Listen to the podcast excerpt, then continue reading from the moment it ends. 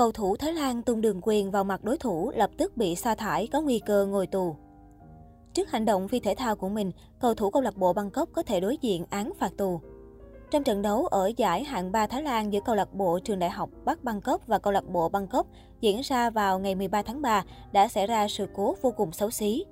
Cụ thể, ở thời điểm trận đấu bước vào những phút cuối cùng, cầu thủ Subasan Ruan Supanimit của Bangkok University đã có pha vào bóng với Aisaret Noishabun để ngăn chặn đợt tấn công.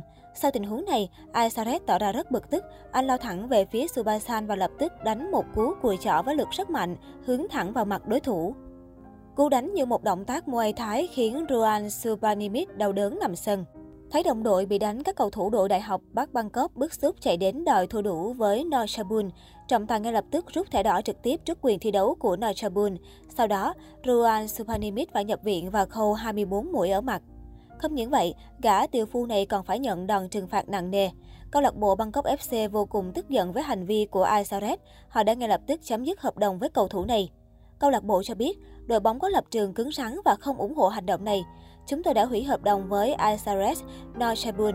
Câu lạc bộ lấy làm tiếc với sự việc và sẽ làm mọi thứ có thể để ngăn chuyện này xảy ra lần nữa. Một tuyên bố từ Bangkok FC có đoạn, Bangkok FC có lập trường cứng rắn và không bao giờ chấp nhận hành động như vậy.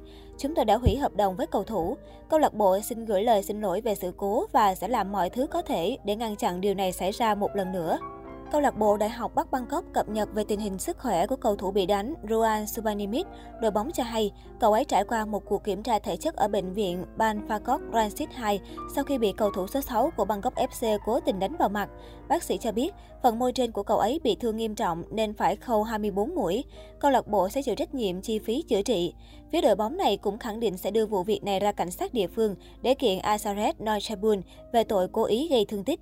Đoạn video Noisabun hành hung Ruan Swanimit đang được chia sẻ mạnh trên mạng. Một cổ động viên Thổ Nhĩ Kỳ xem qua video và bức xúc. Hợp đồng của Noisabun bị chấm dứt ngay sau khi trận đấu kết thúc. Đây là lần đầu tiên tôi thấy một cầu thủ tức giận đến nỗi dùng đòn chỏ để đánh đối thủ. Sau đó, Asaret đã có bài viết trên mạng xã hội để xin lỗi về hành vi xấu xí của mình, nhưng tất cả đã quá muộn. Sau hành vi phi thể thao của Isaret đã có rất nhiều cổ động viên kêu gọi Liên đoàn bóng đá Thái Lan FAT ra lệnh cấm thi đấu trọn đời với cầu thủ này.